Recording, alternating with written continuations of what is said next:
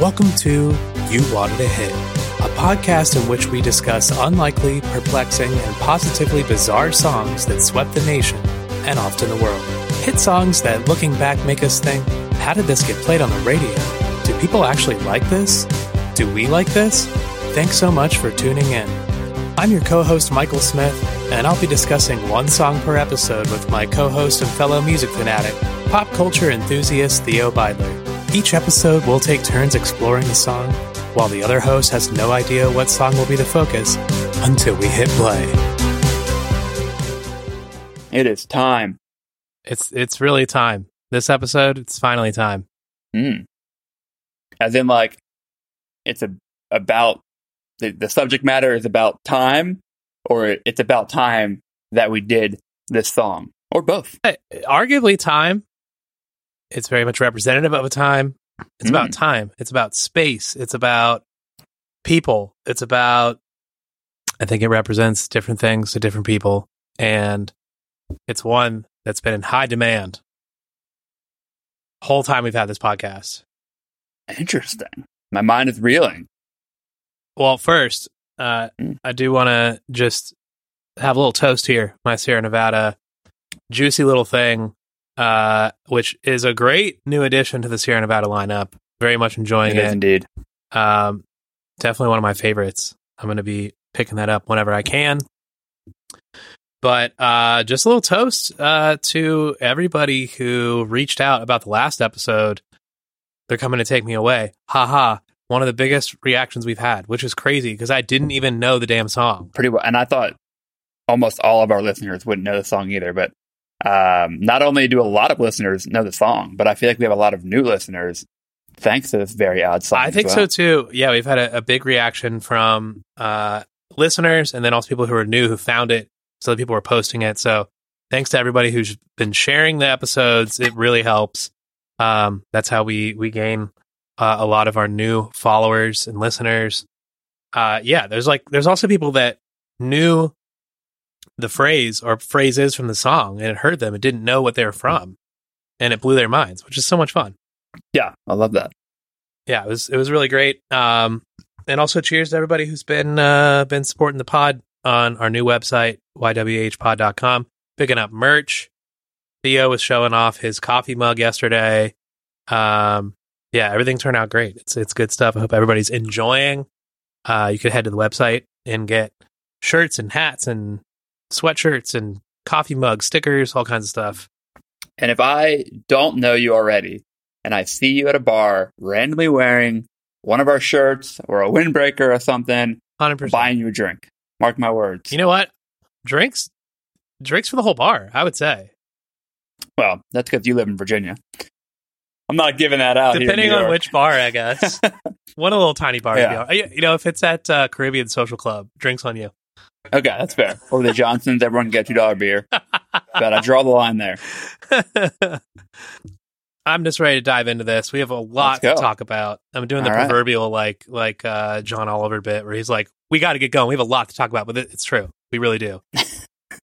well, Um, so let's kick things off with the song that we're going to be discussing on this episode of You Wanted a Hit. Yo, Oh, about we haven't done this yet? No. that lives in a blue Oh, wow. and all day and all night, and everything he sees is just blue. Like him. You're wearing blue. We're both wearing blue. I'm so I'm so glad I'm wearing a blue shirt for this. What a jam. Eiffel 65, let's go.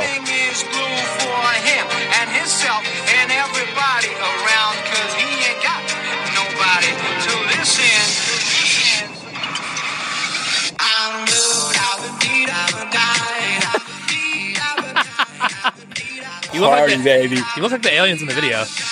Let's go. This is why we need a video podcast. Everyone can see my great dancing moves here. Yeah, that's a lot of work, though. Yeah, it really is. You know the song. Eiffel 65. Of course I know the song. Great Eiffel song. 65. The song is Blue Dabba Dee DJ Ponte Ice Pop Mix.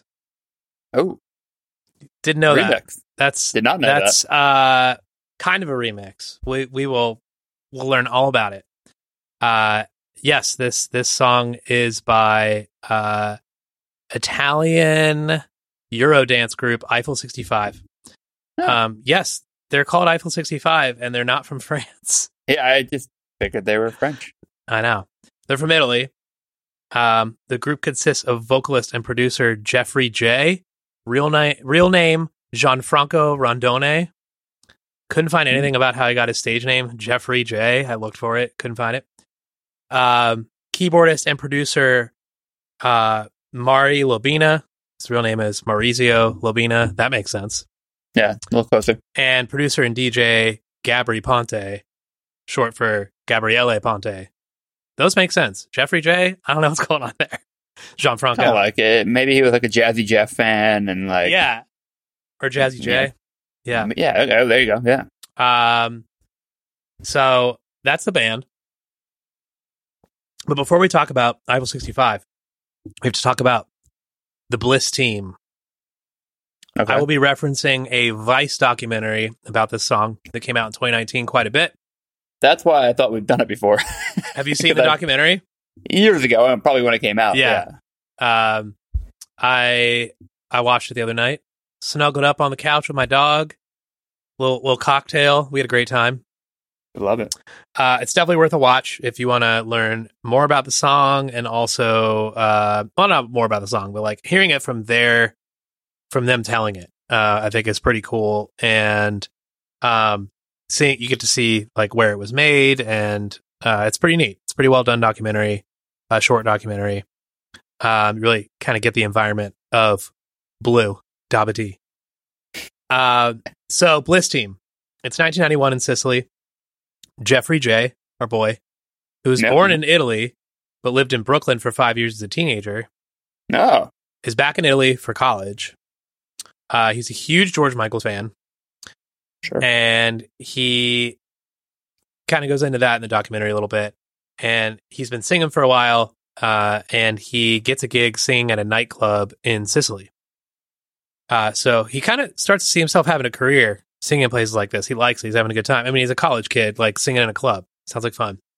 yeah. Sounds great. And then suddenly the club shuts down. So Hmm. he's out of a job. Uh, he's still in school. He'd been singing at the All good things must come to an I end, know. as they say. Yeah.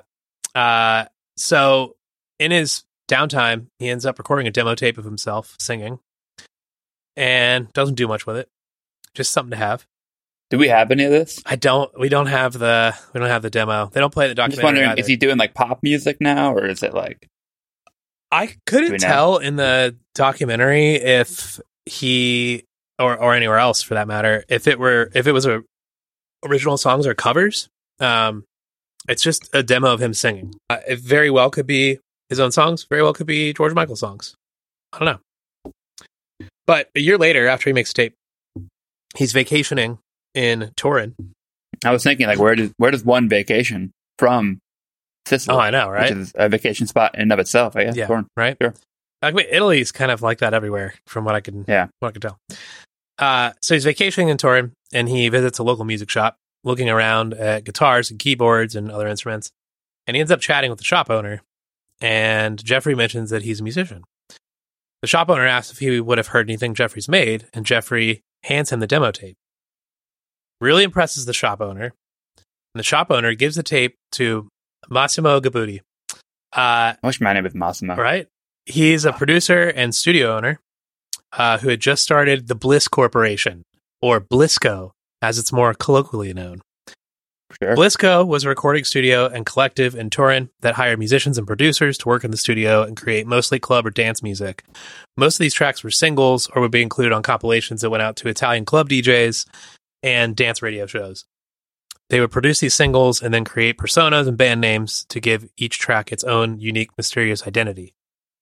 So they were like putting tracks Brilliant. on these on these DJ mixes and just making up all the band names, like all fake artists that they're all making the I music in the it. studio. Genius. Yeah. Um, What year is this? this is 1991. Oh wow. Yeah. Massimo was the leader and the mastermind behind the whole operation. So he hears Jeffrey singing, he meets with Jeffrey, and he offers him a spot at Blisco as a singer and producer. So Jeffrey quits university and moves to Turin and takes the gig. I would too. Mm-hmm. in 1993, I mean, really, if your name's Massimo, I'm following you. right? And also, like, he was already in college, and he's like, "Oh, maybe I'll be a club singer." Like, I, I don't know how serious he's taking his schoolwork. Yeah. I don't know what he was studying though. Uh, he, maybe he's getting his you know degree in club singing. Who knows? but Massimo is going to give him the education of a lifetime. Mm.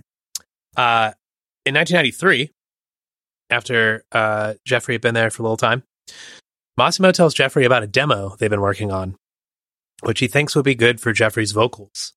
It was a cover of this song. You know the song?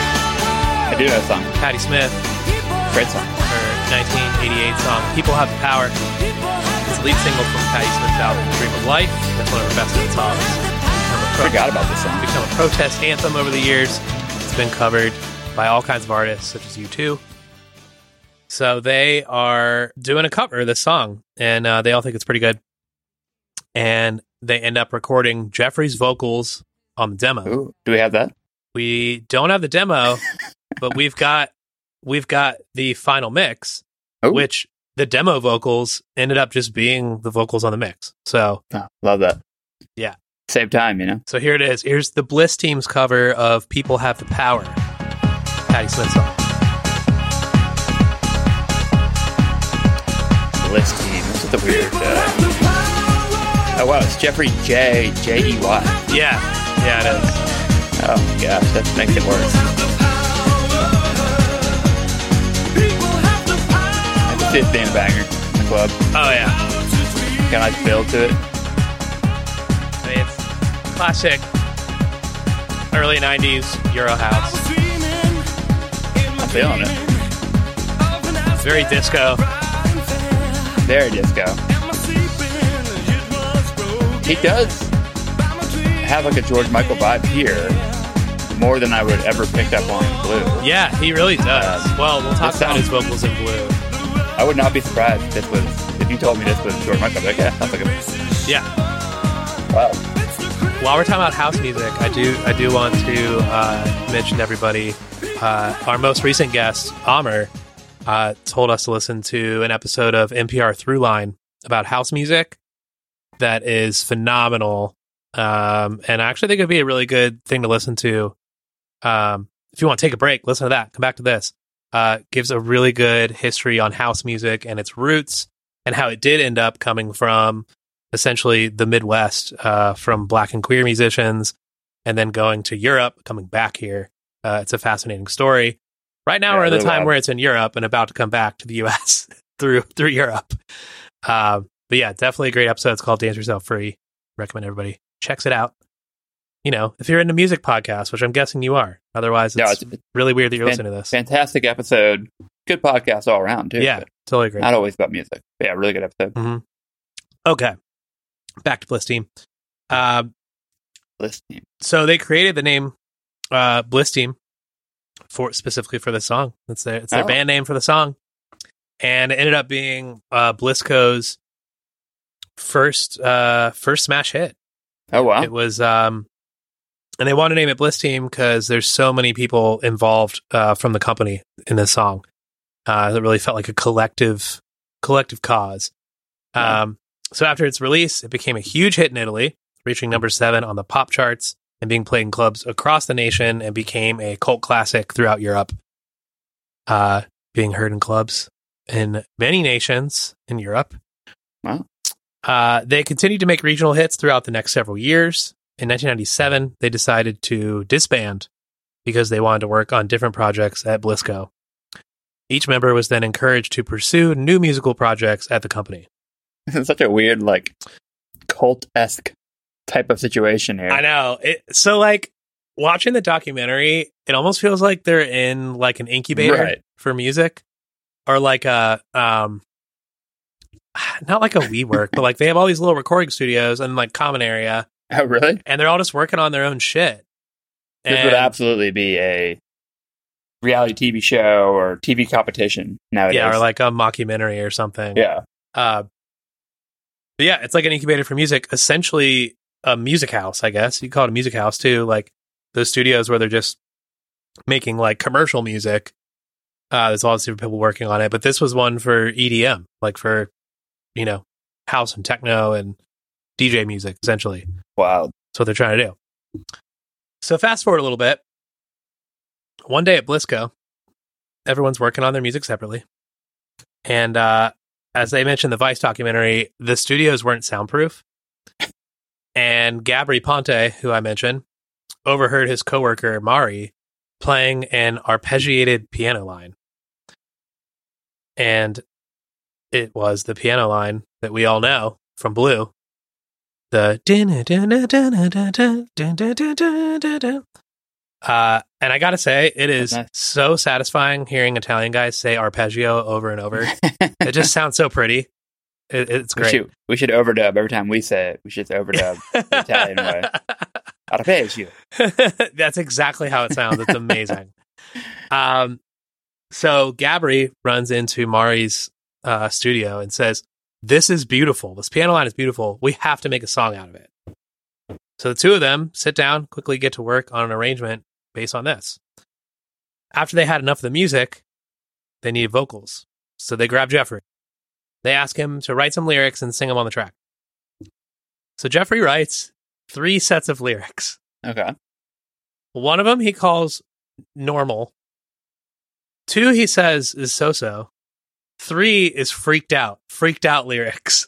Okay. So Jeffrey asks uh, Gabri and Maury which ones they want to hear first. And of course they say the freaked out ones. Yeah. Let's hear the freaked out ones. And the freaked out ones are the blue lyrics that we know and love. Wow. I don't know what was in the normal ones or the so so ones. Uh, we don't know. Th- they never get it. I don't think they ever heard of because they were like freaked out lyrics. Let's go. Oh, I, I so wonder. From what I I could gather, if- they they never heard the other lyrics. I mean, would the song be what it is? Without the lyrics are I don't- that that like consequential necessarily. I mean, they're weird. They're weird. Yeah.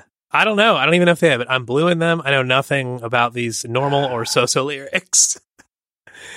Uh, so he does a first take singing the freaked out lyrics. And that first take was what's on the track. They keep I- doing this. They I was just cut it, joke. put it Wow, on. really? Yeah. Oh my god. So uh, the way that Jeffrey uh, explains this is sorry, the way that Jeffrey explains the lyrics of the song. Because if you listen to it, I don't. It'd be pretty hard to, I think, really figure out what he's talking about. Um, he says a lot of people say they're like, "Oh, you're blue, you're sad," and he said, "That's not really what I mean." Yes, there's a little bit of sadness and loneliness to the song, but I'm blue doesn't mean I'm sad. Really, it's a song about how people see the world through a specific filter, Mm. and that filter is unique to each person. So it's your perspective of the world, the color of your lenses, so to speak. Wow. So this person in the song, that blue is their filter. That's how they see everything. Hmm. So I don't think you could ever derive that from listening to this song, but it is a little deeper than than what I thought it might be. Yeah, definitely. Uh, I don't know. that I ever really. Thought, I guess I, I definitely thought about the lyrics. you thought about. He's got a blue Corvette and everything is blue for him. Yeah. but wait, it- what what what color would he die from? If I was green? That's not actually in the song. Oh, really? No, it's not. Oh, Yeah, that's all right. We'll get there. I guess. We'll get there. So when Massimo heard the song, he loved it. But he said there needed to be something to make it positively anthemic. Something anyone in any language could latch onto. So that's how they came up with the daba dee daba die. Yeah, okay. Uh, that that makes it international hit. he said that there has to be something for people to just rally around if they can't understand the lyrics. They can at least sing that part. I Massimo, he's a genius. well. I mean, all right, sure. so Rick Rubin of Italy. well, that might be true. Uh, I've spent many concerts screaming out the words to Sigur Rós and having zero idea what I'm saying. Like, I don't necessarily know that you need to understand the lyrics to feel the emotion of a song like Blue or Untitled Number Two. Dude, maybe he thought it was just too freaked out. So Need to bring it down a notch. were there? See, I have so many questions now. Were there lyrics in place of the da ba do da da dee? I don't know. Otherwise, the sure song that wouldn't really was there. I'm not sure. Uh, I from what I gather, I don't think so. I think it was "I'm Blue" and then the beat, because the the piano is also a hook. Like it's one of those songs where Oh yeah, definitely. there's plenty of EDM pop songs now where the hook is just like a synth part, Yeah, a piano yeah, part. Um, so I, I could see how that would have been the case. Um, I didn't find any like super early versions of Blue. I don't think they were released until after the Dabba D was in it. honestly, like when I think about the song, not having heard it in a while, but it is really like I'm blue, and the rest of it, everything else is very like Yeah. meshed together as well. Like I know there are lyrics, and I remember some of them, or clearly I misremember some of them, Mm. but you you you do just kind of fill it in. It's like Yeah. he really could just mumble the rest of it, and Definitely. the the hook is on blue, and then the great song behind it. Right. Yeah. Uh, I, yeah. I, th- I mean, and, and maybe that was the point. Like, you can put anything in here. It'll be it'll be great. Like, it'll be a hit. It's that catchy. Probably true. Um, so you mentioned that uh you couldn't really hear how Jeffrey's lyrics or Jeffrey's vocals in the other song sound like this one. Right. There's a reason for that. So uh, around the same time they were making this song, like right when they made the song, uh, Cher had her big comeback hit, Oh, "Believe." yeah. Do you believe in love live? Exactly. Uh, which famously used overtly auto-tune vocals Yeah. as the main element of the song. It was the first hit song to do that. Really? Yeah. Oh wow. Uh, and the Blisco boys were enamored of this sound, I can see that. and they wanted to use it on Blue. They seem like big Cher fans. Yeah, oh, I mean, George Michael, Cher, you know. Uh, but I mean, to preface this, like, auto tune was used prior to that, but it was used to fine tune things. It wasn't Right. used. You weren't supposed to notice it. But that Cher song was the first time What that producers did that. This time? This is nine, 1998.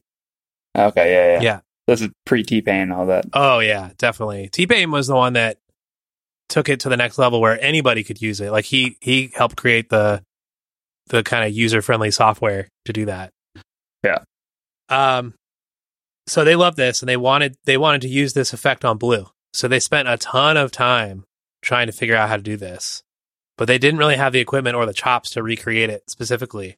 So Autotune wasn't readily available at the time. Oh, interesting. Uh, it was it was very expensive.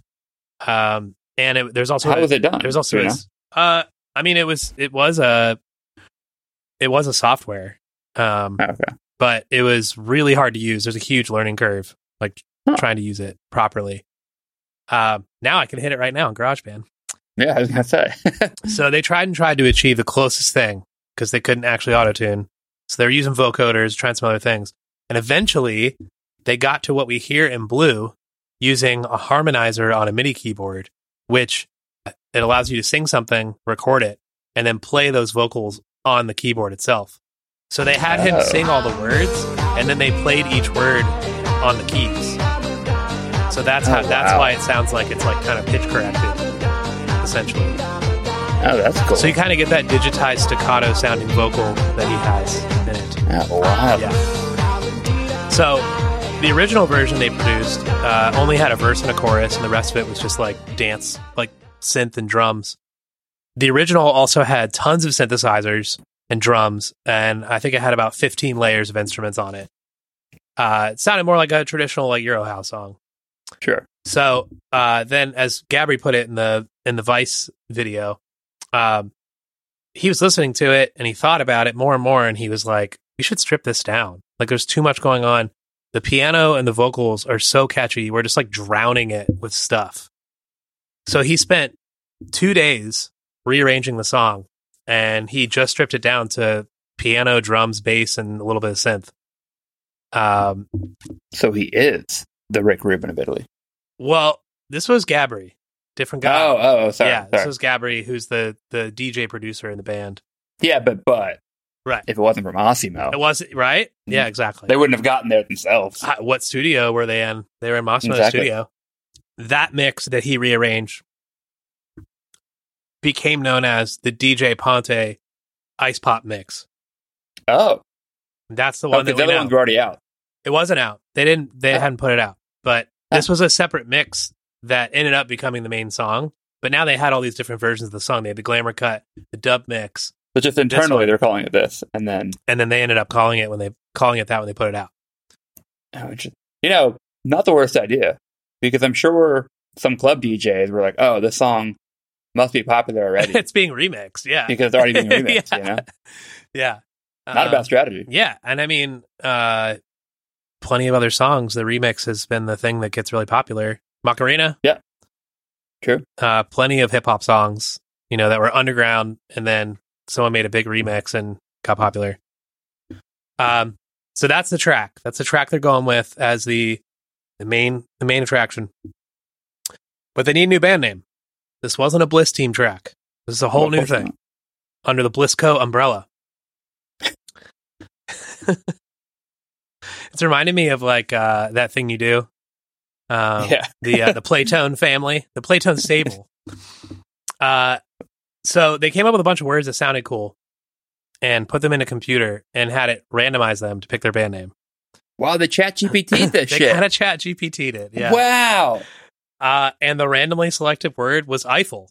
They put Eiffel in there, Yeah, so there they were, new Euro house band called Eiffel. But But they sent the song to the pressing plant. They made a thousand 12 inch singles for playing in clubs. And when they got their copies, the discs read, I'm blue, parentheses, Daba D, DJ Ponte, Ice Pop Mix by Eiffel 65. And they were like, what the fuck?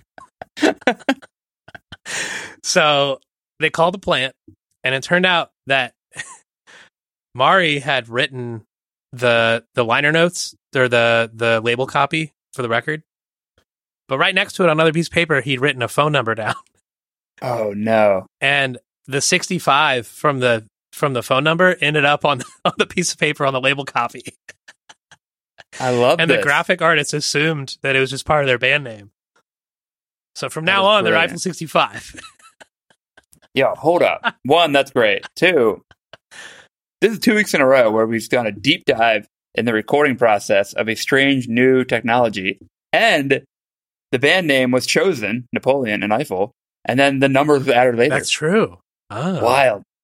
The only connection I think you could make between these two songs. Oh, I don't know about that. Mm. Let's keep going. we'll find Let's more. see. Six degrees of Napoleon 14th. so yeah, their name is now Eiffel 65, That's which amazing. sounds way cooler than just Eiffel. It definitely And also, does. every cool band in the late 90s had a number in their name. That was kind of hot at the time. uh, Sum 41, Blink 182. What else we got? Uh, SR 75, SR 71, SR 71. Uh, there's definitely more. Yeah, Eve there 6. H6. Great follower on Twitter. They're like all pop punk bands. yeah. And then Eiffel 65. yeah, right? I know there's more. uh so they had this they had this mix, they had this this song, and they're ready to debut it at a club in Turin. It's time. So they play it for a huge, just like pulsing club, people dancing, sweating, and it's a disaster. So no response to the song whatsoever, and it virtually clears the dance floor. Oh. And out of those thousand singles, they had only sold 200 of them. DJs just weren't Ah. biting. Radio didn't care. So they moved on from the song entirely. Blue was dead on arrival. Wow. Also, keep in mind, they're not really a band. Right. it's like not a real band. Uh, they're just like a production team trying to make hits. Uh, and they just thought Yeah, this I piano part was how, pretty. like, Did they talk about how like impactful that was? Because I, I kind of feel like they'd be like, all right, on to the next one. Like, yeah, I mean, yeah, they they didn't think it. They weren't like devastated. They were like probably what we do every week. Like, yeah, they they it's it seems like a blip. Uh, so they all started working on separate stuff at work because that's what they do at work. They just go and work on songs. wow. It's like Tin Pan Alley, but for EDM. right. so a couple months later, Jeffrey gets a call from another DJ friend in Italy who says, "Hey, what's up with that song Blue? And he's like, what do, you, what do you mean what's up with that song, Blue? He's like, I've been playing it in my DJ sets for a while. And now that I've been playing it, everyone goes crazy, especially when the chorus hits. Everybody's singing it. They love it. How funny. Yeah. So his friend says, You got to reconsider this song. It's great. So that same friend had also given the single to somebody at Italy's top, one of Italy's top radio stations, Radio DJ, because he believed in it so much. So around the same time, Gabry gets a call from a friend and they're like, We just heard your song on Radio DJ. He's like, Which one? Oh my God. We're like, Blue. and the day they told him this was April 1st. So Oh. Gabriel thought it was a joke and he thought they were just fucking with him and making fun of the song. But it turned out Radio DJ was indeed playing Blue. So once that happened, it grew like wildfire around Italy. Once it played on Radio DJ, everybody was playing it. DJs, radio I mean, stations. It's catchy as fuck. It definitely is. Um, but I do think if I was in a club and I'm hearing songs that I know, it maybe or just songs that were just point. like more like like pulsing right, house and trance, and then it just like breaks into this. Like I don't know. It I think it was a little bit different than what was going on there. Yeah. Um. So it's it spreads like wildfire. And suddenly the band's like getting offers to play it on TV and go on the radio. So they kind of have to figure out how to be a band and like perform live. Like Eiffel 65 is is like a real band now. So If it was just Eiffel, it could have been one guy. that's true. That's true. you got the whole crew now. That's 65 members in this band. so the song starts to spread across Europe. It starts in France after Italy. Uh, and it's it's just it's going it's going crazy everywhere. It's being played in clubs, being played on the radio. Uh, and soon it goes to the UK, which is kind of the last frontier before heading west.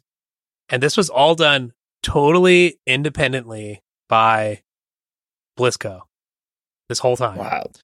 And then eventually it's licensed to Warner on the Eternal label in uh in the UK. And then the US it's on Universal's Republic label. Uh but just license, just license for Blisco. Blisco still owns everything. And in fact, if you look up the song on Spotify now, the copyright just says Bliss Corporation. Oh wow, It's Blisco, baby. they made a ton of money. Oh, yeah. song. as we know, the song reached America. That's how we know it. But America was not the mainstream EDM market that we know today. Uh, definitely not. you know, I th- we had like some of the some of the Eurodance stuff had come over, and you have like your Technotronic and C+C Music Factory, like they had their fluke hits, you know. But it wasn't like huge. I mean, like so much of the radio sounds like this now. There's an article in The Verge from 2013 by uh, Trent Wolbe uh, that's about this song, and uh, he says, long before Dr. Luke and MTV turned electronic dance music into mainstream gold, Americans were only vaguely amused by a pulsing 4/4 beat. Vogue, Rhythm Is a Dancer, Macarena, I'm Too Sexy may have charted well in the US, but house anthems hardly dominated.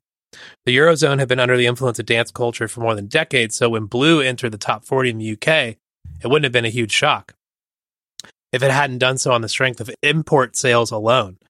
It was only the third song in history to do so, with the compact discs all arriving from Eiffel 65's native Italy. So all the discs are coming from Blisco, Wow, uh, which I have no idea how they kept up with demand. Like I, I was like, seriously. I was expecting like a Sun Record situation. Where like, well, we have to go out of business because we're too popular.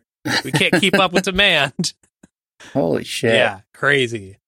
Um, and further to the point of dance music having not found a place in the pop mainstream in the US, when the song did break and Eiffel 65 toured here, no one knew how to book an actual band that played electronic dance music. So they kept putting them on alternative rock festivals, and it was like a disaster every time they Oh my god, Um, I cannot imagine. pi- picturing them coming after like Jane's Addiction or something. If you are anything like me, you love your coffee. And I have traveled the world trying to find the best coffee beans, and I have found them in Chicago, Illinois. And if you're in Chicago, you already know this, but Dark Matter Coffee is where you should be drinking your coffee. And if you're not in Chicago, well, you're in luck because you can buy those delicious beans from darkmattercoffee.com. And even more, you can get them shipped to your house for free using the promo code Wanted a Hit Cast. That's right. DarkMatterCoffee.com. Use the promo code Wanted Hit Cast and get yourself some beans shipped to your house for free. As you likely know, as well as our listeners do, another huge piece of this song breaking outside of Italy, and especially in the US, is the absolutely absurd music video. I'm here for it. Uh, do you remember it? Mhm. Uh, Oh yeah. a, a true relic of the 90s, I would say, despite its futuristic ambitions. We watched a uh, Who is a Frog? Crazy Frog. Crazy Frog. I feel like we watched a Crazy Frog video recently that reminded me of That makes the Blue music video. Crazy Frog now looks like Eiffel 65 in 1999. yeah, I think right. Yeah. Yeah. Uh, so it, this video in the US mainly got big on on demand video channels such as The Box. We've talked about The Box before. Uh, Oh, yeah. And then MTV uh, started playing it in turn. Uh, and the video was influenced largely by Metal Gear Solid and other video games that they've been playing at the time. I mean, this was like the onset of popular 3D shooter and sci fi games like N64, PlayStation. I guess so, Um, yeah. So let's check out the video. Yeah, now I'm going to watch it with that in mind. Although I never really played Metal Gear Solid, so I might not pick up on. Uh, one guy looks like Lance Bass. The video was made by Blisco Media, a computer Oh, graphics division of Blisco. Yeah. It's like those sci-fi movies where there's one company that does everything. You know, like a, a, a technocrat. Oh, definitely. Uh, known at the time. forgot. I remember the blue aliens, but I forgot exactly oh, what they dude. looked like. oh, we're gonna talk about the Blue Alien. Uh, um, so, like a lot of videos they make at Blisco, this was done in a green screen garage studio that was at at the at the recording studio. Um, and the computer graphics were made in a program called 3ds Max. They had very few resources, very few tutorials, few tutorials or books, and only one editing machine. And the video took almost a year. Oh shit. Yeah. Uh, one of their employees uh, at Blisco Media, uh, Davide La Sala, uh, he talked about coming up for the video. And, you know, on top of the video games, he was also talking about Blade Runner and Star Wars. I mean, Sure. but they were, Definitely a lot of Star Wars references. yeah, it's just like there's all these like lofty inspiration. And then the video is just insane looking. it's just so silly. I forgot about this whole like, shooting part, part here. Oh, yeah. Oh, there's a bunch of action in it. And So wait, um, did they start making this video when the song was popular in Europe? Yeah. Yeah. Because I feel like this came out in short order once the song got to America. The song right? was on a long journey. It didn't hit its peak position in America until 2000. Oh wow, okay. So it's quite a bit of time for it to get from Blisco to Italy to France to the rest of Europe to UK to the US and keep moving It's got very white teeth. oh, the, the, the punching scene now. God, this video is Yeah. so wild. I forgot about how It's so wild crazy and it is. you know, it's kind of uh it's just like typical CG at the time. It's like you could make CG, but nobody really was able to make it look the way they wanted it to look except for like Pixar. Right. Like you know it's kind of like um, i was reading in the verge article like they were talking about how like in the 80s a lot of synths and drums sound like shit it's like yeah they wanted to synthesize it but they didn't know like what the hell Right. they were doing This is way more video game esque than I, I mean, remember. a lot of it looks like they're playing like laser tag Yeah. i guess the the these goateed italians they uh, like i guess they they get abducted but they're Yeah, right? Okay, yeah. Well, I guess they're flying through through space, and then they get stuck on this planet. Um, and then they're putting on a concert for all the aliens that like kind of want to kill them. But I think the aliens are like forcing them to put on the concert. It might be like a Space Jam kind of thing. I mean, I think that's what, what's going on here. I'm so glad I watched that again. Uh, but it kind of seems like they're having a good time, like putting on the performance. So I think they're really enjoying themselves, yeah. yeah, But then they're Uh, also like knocking them out, like hitting them. yeah, they're like putting on the performance and then fighting them at the same time. So uh, I don't know if it's like a timeline thing in it. Um, but yeah, it's very primitive. It's iconic. I know, we're, I know we're going to talk about this later, but I, I just I did it. I, I, I this video is from Bliss Corporation, and I clicked into other videos. The last video was up uploaded 18 hours ago. Are they From still going strong? Yeah, Oh, Eiffel 65 is still around. So Well, uh, Blisco is still going strong, apparently. Still putting shit out. and none of these bands are the same, which means that they're all probably the same. Uh, I, I actually. I actually didn't look at the other things. I didn't have time to look at their uh, the rest of the videos on their channel. I'm doing a deep dive later. wow. uh, this video was listed in NME's 50 worst music videos ever. Well, what? I mean, in the context, I don't know about that. yeah. Well, uh, talked about the blue alien. Uh, the main blue alien in the video, his name is Zorodal, Hmm. or Zorodal, Zorodal, I, I would suppose. Um, so there is actually an Eiffel 65 wiki, Oh, sure. All kinds of pages about uh, members and people at Blisco. God, the internet's awesome. It really sounds like this was made in like a sci-fi movie, like this company Yeah. creating everything. Um, it's like a what's the company in Terminator? Oh, uh, no, it's been forever since I've seen that. Yeah, you know what I'm talking about.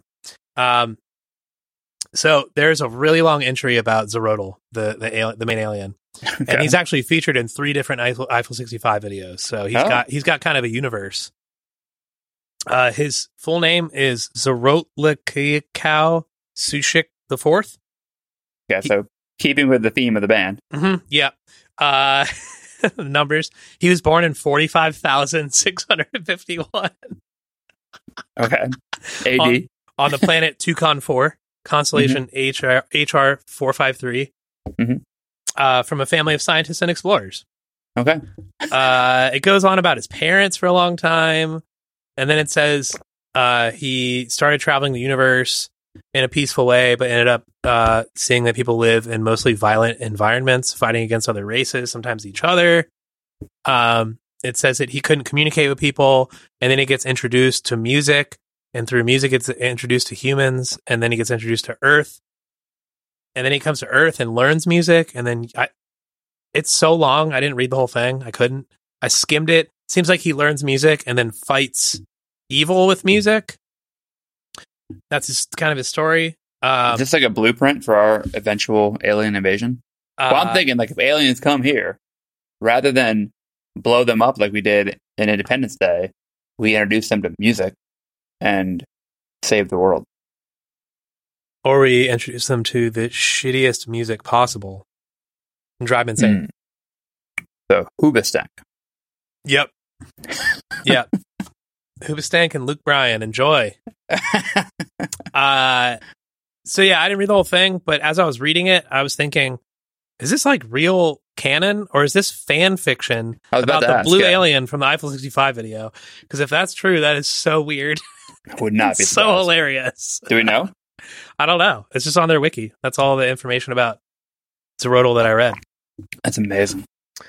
Uh, so blue, Daba D, Icy Remix or whatever it's called. Yeah. Where do you think it charted in the U.S.? Peak position. I mean, it was big. I remember it being pretty dominant, but I also remember being pretty dominant. We would have been what middle school or whatever at this point. Like songs like this could have easily just been like in our ecosystem. Mhm. I'm gonna go. I'm gonna go 14. Uh, even higher at number six. Six. Oh, six wow. on the. Hot 100. Blue had a long road. It was January 29th, 2000. Wow. They originally put out the song in 1998. Oh wow. I'm very Uh, intrigued to know what else was popping. Oh, I can tell you. Number one, I knew I loved you, Savage Garden. Oh wow. I mean, iconic. Yeah. Number two, What a Girl Wants, Christina Aguilera. Oof. Three, I would think a future episode, Santana featuring Rob Thomas, Smooth. Oh yeah. Uh, Brian McKnight back at one. Okay. Oh yeah. Yeah. Uh, Bring It All to Me by Blaque. I don't know if I remember that song. It's like an R and B thing, featuring NSYNC. Oh, I oh absolutely, I remember this song. Yeah, yeah, yeah, yeah. Number seven, Missy Elliott, Nas, Eve, and Q-Tip, Hot Boyz. Oh yeah. Yeah. Uh, That's the Way It Is by Celine Dion. Wow. I Need to Know, Marc Anthony, which I think was his first big hit in English here. Yeah, I see that. And then My Love Is Your Love by Whitney Houston. Woo. Great song. Heavy '90s hitters right there. Oh, big time. Big time. I mean, yeah, the only one that's like a one hit wonder, one I don't know much about is Blaque. And they utilize one of the Mhm. biggest bands of all time somehow. Right. Everything else is like, yeah, certified, certified huge. And then number six, Blue Dabba D, Eiffel 65. Random. They don't even have a photo. It's just a photo of the record, Oh, wow. like the Well, vinyl. I mean, they Great. easily could have done like a, I don't know, like a Gorillaz thing, and not even had them. Yeah, just had the alien. This song was nominated for a Grammy Award for Best Dance Recording. That checks out. It didn't win. What did?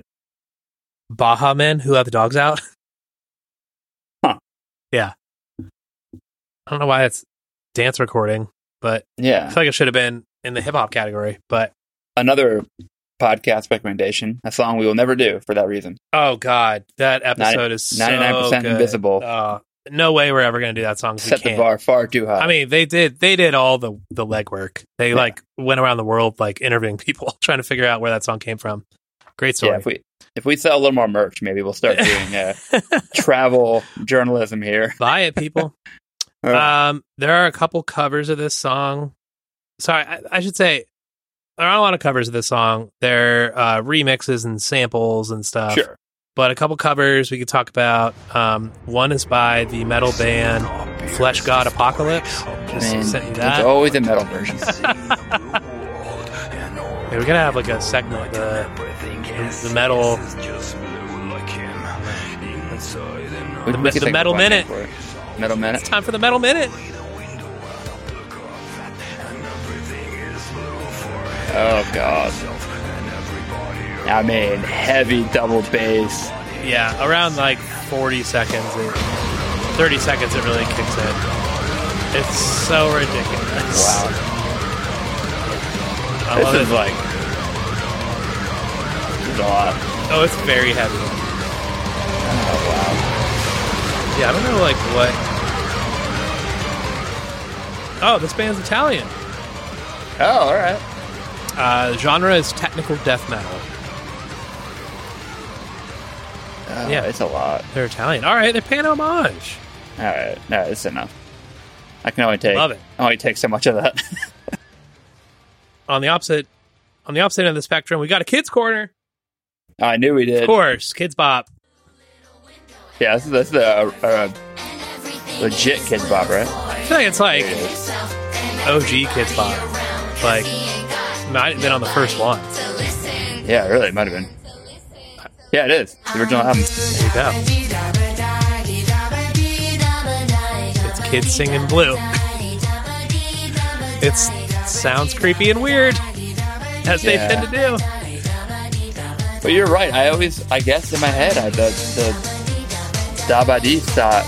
I always thought that part of that said, "If I was green, I would die." But I totally made that up in my head, didn't I? Uh, I the only one? You are not the only one. Right, Uh, I'll go ahead and say it.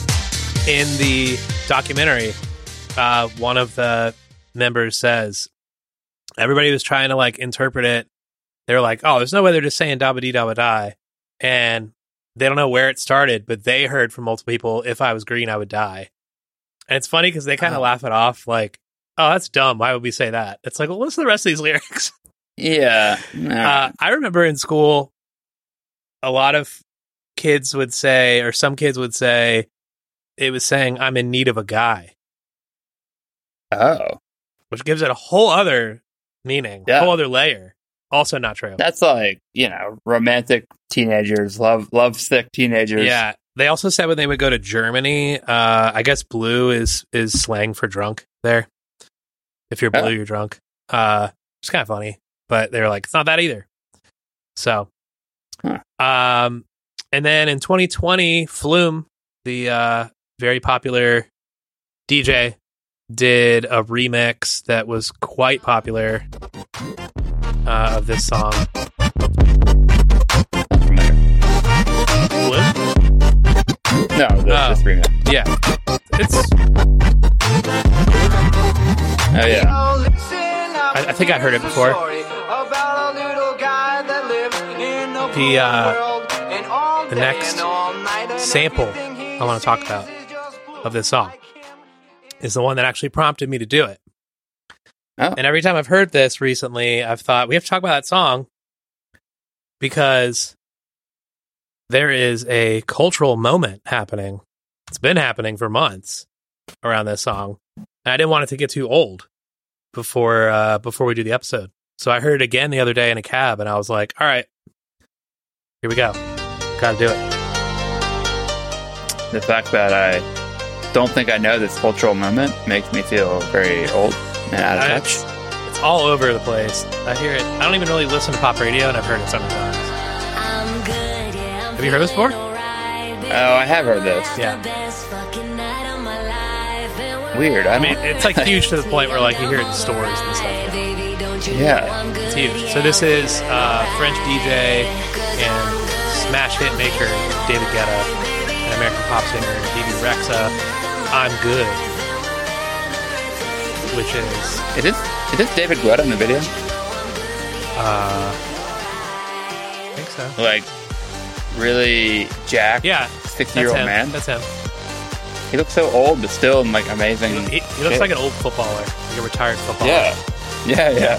Uh, so yeah, this is this is oh, it's I'm good parentheses blue. Uh, and it is currently on the Billboard charts, and it is. I mean, it really samples the shit out of this song. Uh, and It's, it's almost like just a complete remix. yeah, it kind of It's just with different lyrics. Um, Yeah. so yeah, I wanted to talk about this before. This song is like you know kind of behind us, um, but we kind of have a little bit of like a an episode within an episode here because the story of this is pretty convoluted as well. Oh, okay. Let's go. Um, there's a great variety article about it. It's called David Guetta and Bebe Rexha on finally releasing "I'm Good," the shelved banger that refused to die. Oh, It's by Mike Wass. Uh, it's it's uh came out October. I got the story from from this. Um, this was never officially released. Whenever it got popular, so David Guetta was working on a flip of "Blue," the Eiffel 65 song, and this says that it had been gathering dust on his hard drive since 2007. oh wow. And so basically, uh, he was living in London. Bebe was in town, and they they had been collaborating. They have a, a number of hits together. Um, they went to the studio, and he was playing with the chords and piano melody of Blue. And they both describe it as a little blurry or a little foggy. So I don't know if they're partying, just playing Eiffel 65 songs in the studio Oh, we've all been yeah, there. They made this little version of it, and then uh, David Guetta thought that it would make a good addition to his DJ sets, so he played it at Ultra Music Festival, and that was the first and last time that he played it until its resurgence later on. So um, they had a couple hits in between. Uh, that was twenty. That was 2018. Um, and then a bootleg started to become popular on YouTube. And then in 2022, last year, uh, Bebe Rexha says that she was on TikTok and she heard a girl singing on a remix of Eiffel 65 Blue. She's like, damn, David Guetta and I had an idea for that. So she sent it to her Oh, social media wow. manager, and her social media manager was like, that's your song. Uh, so she said she went to YouTube and the leaked version had 30 million views. Holy shit. Yeah. She said that uh, then her social media manager looked into it and apparently it kept popping up on YouTube and getting taken down. Oh. Uh, so then she texts David Guetta and she's like, We need to put this out. It's exploded. And he was like, What are you talking about? How'd they get this? Uh, and it turns Holy out that the snippet of it was the snippet from his set at Ultra, the only time he played it. No shit. Yeah. And it had been used in more than 130,000 videos on TikTok and it had over 500 million views. Dude. Eh, The power of I TikTok. know. So he said they rushed into the studio and finished the song. uh That's crazy. yeah. And Uh, so she added some harmonies and he added some more instrumentation. They put it out officially and it has topped the charts in more than a dozen countries, including the UK, Australia, and Canada. And it uh, peaked at number four on the US Hot 100 and number one on the top 40 chart. Uh, and I like this bit about they asked them why they think it's connecting. And Bebe says, People love nostalgia and the 2000s are back in full force, which is funny because that song got big in the 2000 or like reached its peak January 2000. Yeah. uh, and she said it's just a happy feel good song. And then David Guetta says, sometimes when you manage to express a simple emotion, people really relate to it. And he said, uh, revisiting Blue seems like a really easy win. Doing something simple doesn't feel che- that doesn't feel cheesy is very difficult. Sometimes it works, sometimes it doesn't. This time it worked better than we could have ever imagined. I mean, that's true. And in a great, a great uh, moment, I would say, at the 65th annual Grammy Awards, this was nominated in the same category as the original Blue, Best Dance Recording. No shit. Yep. Did it It win? lost. Dude, Let's see. the remix of "Who Let the Dogs Out" by I don't know. Insert DJ name. Uh oh, Beyonce. Bring myself- wow. Yeah. Beyonce lost to an Eiffel 65 sample, that would be insane. uh, yeah, I'd say so. Um, I found this article on the site Christ and Pop Culture. That's right. Okay. And and I was like, but it kept coming up as like a top hit, and I thought, all right, I'll click it. And it kind of turned into a more thoughtful and in depth uh, article about the philosophy of the song than I expected. Of I'm good or I'm blue. Oh, of sorry, of the Eiffel 65 song of of Okay. the original. We're getting back to that. All right, we're done. We're done Okay, with David okay, Guetta. okay. Getting back to Eiffel 65. It basically talks about how the album that this is on is like an ex- exploration of technological advances in the late 90s. Uh, the album's called Europop. Um, but I like what they say about the the time. It's like the internet's on the rise. Amazon had just begun expanding beyond books. The Y2K bug is looming. It's a time when technology was just beginning to make things different. And Blue comes out. It's got these computerized riffs. It sounds different from all the other major hits of 99. And while EDM is ubiquitous nowadays, like it was kind of an oddity back then. It wasn't saturated by Yeah. computers. So it was like the video also has this CG element to it. It's just kind of the perfect timing. Like people were like internet crazy. And the song kind of Hmm. made sense for that time. And I, I like that. I thought that was, it makes sense. And I hadn't really seen that point made in other places. But I did on Christ and pop culture. But like this thing is like a long dissertation on Eiffel 65. I mean, that, it's an interesting point, especially the Y2K piece, because I, like that, it, it was such a weird time. and we- I was so young that I didn't really fully grasp the negative, the negative side of Right. it, or like what the consequence could be. But you're right; it was a time when it was like it almost felt like the world was ending because the internet was taking over in a way or something. Uh, that we had gotten too far ahead of ourselves, and Yeah. uh, which is funny to say looking back, but I could maybe see us being like Right. just more whatever about pop culture and music at the time. Mm. Yeah, you know, it might be a stretch, but No, I don't. I don't think it's a stretch. Um, this song does kind of like this song just makes me think dial up, dial up internet. it almost sounds like the uh, the sound of your dial up. It kind of does. Yeah. Yeah. Uh, the song has been in a number of uh, films and TV shows. Uh, it's in an episode of Daria. Yeah. Uh, it's in the Jason Biggs film Loser, which was pretty big at the time. Uh, it's in the, the Jackass documentary CKY2K. Yeah, pre Jackass. That is Well, it was Bam pre crew. Jackass. doing their own thing Sorry. with Can't Kill It was- Yourself. yeah. It was it was in the pre Jackass esque. It was in the pre Jackass documentary CKY2K that kind of really started the whole Jackass Bam thing. crew on the map, which got their the attention of Johnny Knoxville. That's Yeah. really where it all kind of started from. Back to Johnny Knoxville, Weezer's best Yeah. buddy. Yeah, yeah, Yeah. So it's in CKY2K, which I watched numerous times at the skate shop. yeah. Fuck yeah. I don't really remember this song being in I don't it, either. but it's in it. Um, and uh, probably most famously, it is the basis for the throwback scene that opens Iron Man 3. Oh yeah. which actually resulted in a reemergence in the UK charts. oh wow. Got pretty high because of that movie. I, all I could think about is how much money Massimo is making. because I assume that Massimo owns a lot of this song. I mean, I'm not sure. The writing credits are just uh, just the guys in the band. okay. Um, actually, except for uh, Gabry doesn't have a writing credit because he he just did arrangement and production. He didn't actually write any of the song. Oh, interesting. When the song came out, it had uh, very mixed reviews from critics.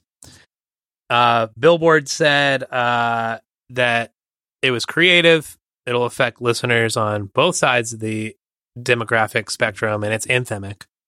Just what Massimo wanted with his Dabadies. Yeah. Uh, Entertainment Weekly said it's a fleeting but feel good foot tapper. You know, B minus. Yeah, what the fuck do they know? Still here. Uh, Daily Record said strangest sounding Euro Club hit of the summer. Um, Pop Matters said uh, his initial the Pop Matters review said that the initial reaction was really really bad, and then later stated after many repeated listenings that they loved it. All Music called it hypnotic. Rolling Stone gave the song a negative review. They said it blends Cher-esque vocoder vocals, trance-like synth riffs, unabashed Euro disco beats, and a baby babble chorus so infantile it makes the Teletubbies sound like Shakespeare. I mean, great review. They're not wrong. However, fuck off. Let, let us have our fun. It also looks like Teletubbies in the video. does so, look, yeah. uh, uh, that sounds like an early Pitchfork review to me. The, the way they It way they put that. Very poetic. Um, and Rolling Stone put it at the twenty most put it in the list of the twenty most annoying songs at number fourteen. oh, I'd love to know what the rest of that list is. Uh, you should check it out. I'm absolutely. that all of the time, like those reviews were like, yeah, we're hearing it for the first time.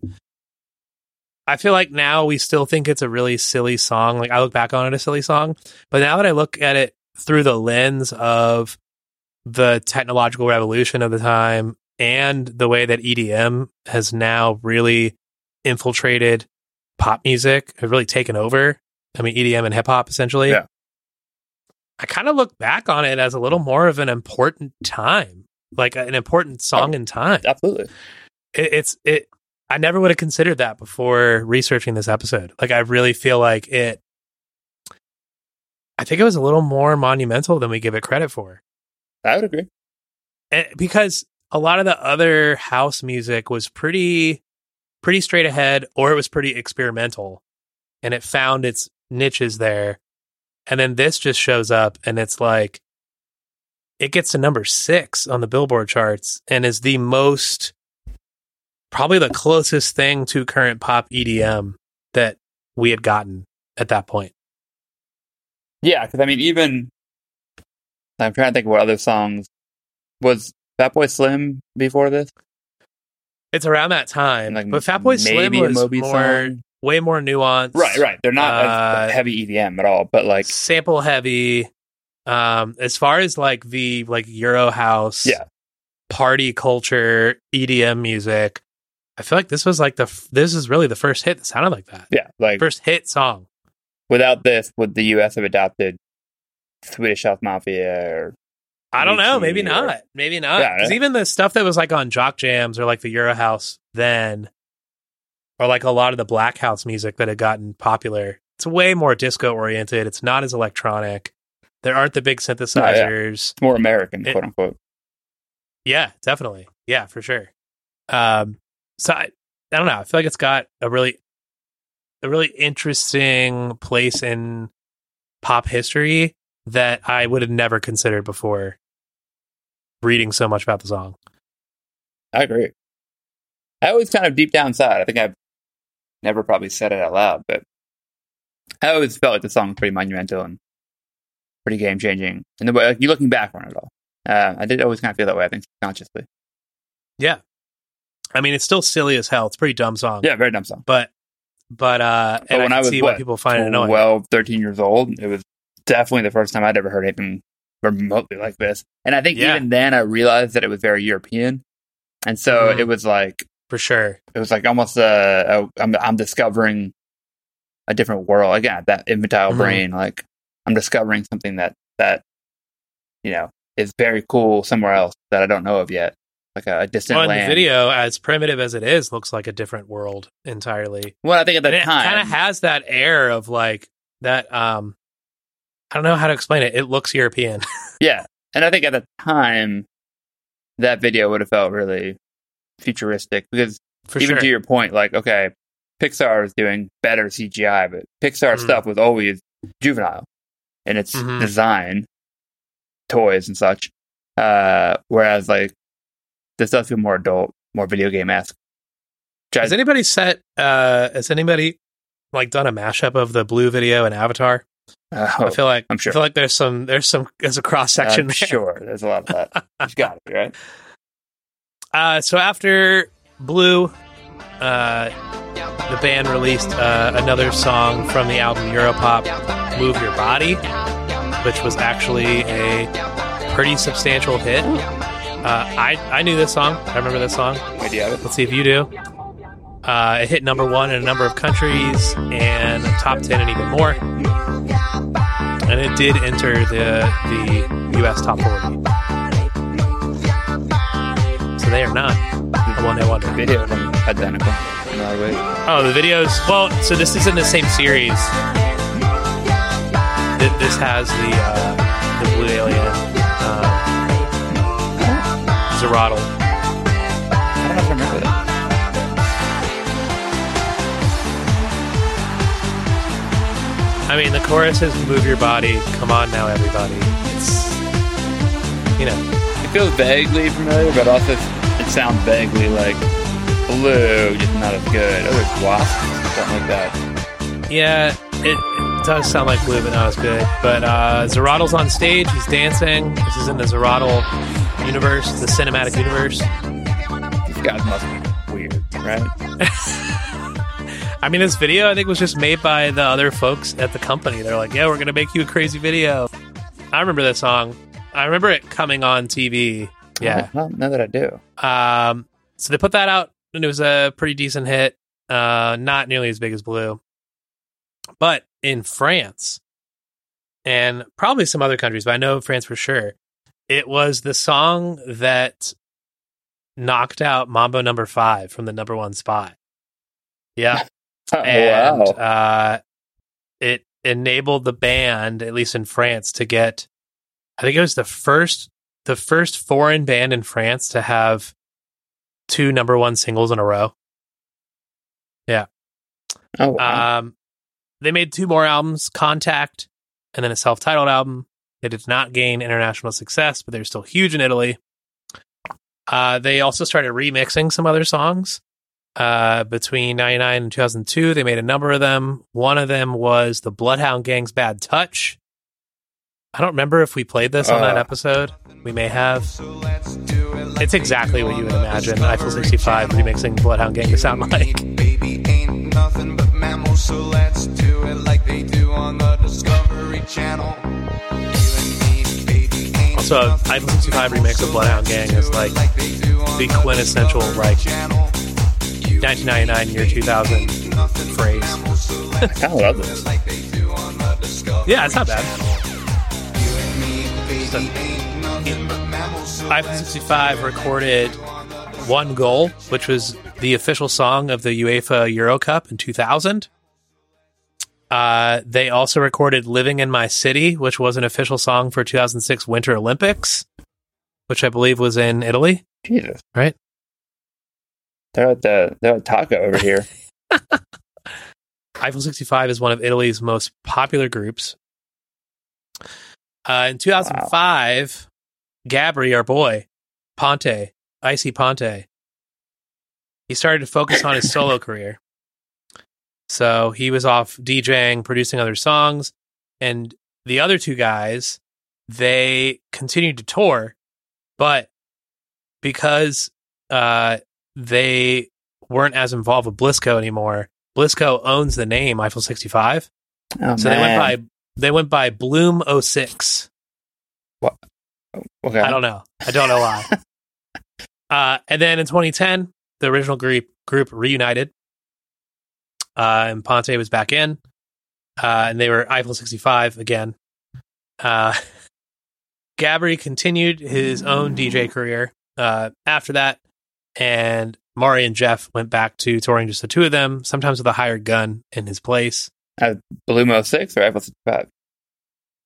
I guess when I think when Gabry's not in it, they are Bloom 06, and then when Gabry's in it, it's Eiffel sixty five. Sure. Pretty sure, pretty sure is how that works. Didn't. Massimo make enough money here? Give him the name. Come on. Uh, but then in 2012, Gabry released his single "Beat on My Drum" featuring Pitbull. Oh, Yeah, is the uh, the Pitbull playbook. this song uh, peaked at number 11 on the U.S. Hot Dance Club song, so it did pretty well. Uh, in the same year, he entered the top 100 DJs on list on DJ Mag. Uh, he also represented Austria. I'm not sure why. In the Eurovision Song Contest 2022 as a co-writer and producer of the song "Halo." Uh, he also has since worked with Alo Block. Interestingly enough, Interesting. uh, they do still argue about who made what in the song. I think the writing credits are actually a little bit of a sore subject. Yeah, because Gabry Somebody like made a he- fuck ton of money off this. Well, Gabry also feels like I think he feels like he arranged it into what it is that made it famous, Right. but the other guys wrote it. Uh, and you can hear that in the documentary. Like he, Massimo has no writing credit, right? I don't think so, Did he come up with the but he probably owns some of- DVD some or did- publishing. right? But no, like, he told them they something. needed Okay, something like okay. that, and that's how they came up with that. Uh, Jeff says the song still gets a huge response from people of all ages, including kids who weren't even born uh, when it came out. well, I mean, yeah, because it's on TikTok now. Yeah, and it's yeah, it's a huge hit now. Uh, although that's from the documentary, and that was Hmm. before that. Uh, uh, Jeffrey does say that he is extremely lucky, and barely anyone ever has a song that's successful in their career. It's not just a matter of talent; it's a matter of luck. What could be better than doing your passion for a living? Yeah. he's right. I like that. I like Yeah. he's not. He's he hasn't drank the Kool Aid. He's not like I was destined. He's like, ah, we got pretty lucky. I mean, definitely got lucky. I will end with this quotation from that article in The Verge. It says, like a strangely comforting stew of disparate leftovers simmering in a crock pot, there isn't a single component of the blue story that's terribly appetizing on its own. When it's all boiled down to a YouTube video and Wikipedia entry 14 years after its production, a little bit of magic leaks out. It's not a flux capacitor, but Eiffel 65's Blue Dabba Dee constitutes a transformative elixir that could bring even a billionaire philanthropist playboy like Tony Stark back in time. And we'd all believe the unfathomable scene on the silver screen before us was true. They also said earlier in that article that this kind of became the Muzak of our vision of rave culture. That's a good a, point. a super pre 9 11 foundation upon which any other cultural observation could be layered to place it at an exact moment in space time. I And mean, it says it's easy to hear why a song like Hey Jude or Call Me Maybe are alive in the tapestry of pop music, but Eiffel 65 create a little more of an undead situation. oh wow, that's kind of what I was saying though. But they said it in a much more poetic and beautiful way.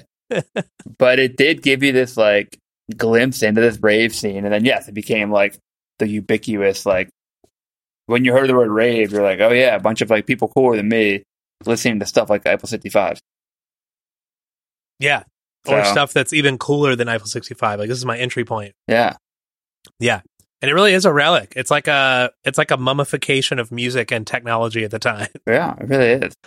Yeah. video, A real real time capsule. Well, there it is. So that's blue, dabba dee dabba die. Also, uh, another song that you have to say the end piece to it for it to fully. That's a wrap on this episode of You Wanted a Hit. Thanks for listening. Good luck getting that song out of your head. You enjoyed the show, please do all the things podcasts usually ask you to. They really help. Tell a friend about the show, subscribe wherever you listen to podcasts, write a review on your favorite podcast app, and visit our website, ywahpod.com. That's ywahpod.com for updates on new episodes and our merch store. We have t shirts, sweatshirts, hats, coffee mugs, stickers, and more, and it all goes back into the podcast. We would love to hear what you thought of the episode, and we also want to hear if there's something that we missed. Can reach us on Instagram and Twitter at YWHpod. or directly via email at ywhpod at gmail.com. This podcast was researched, produced, recorded, and edited by me and Theo Bible, and our theme music is by Air Doctor. We'll see you next time.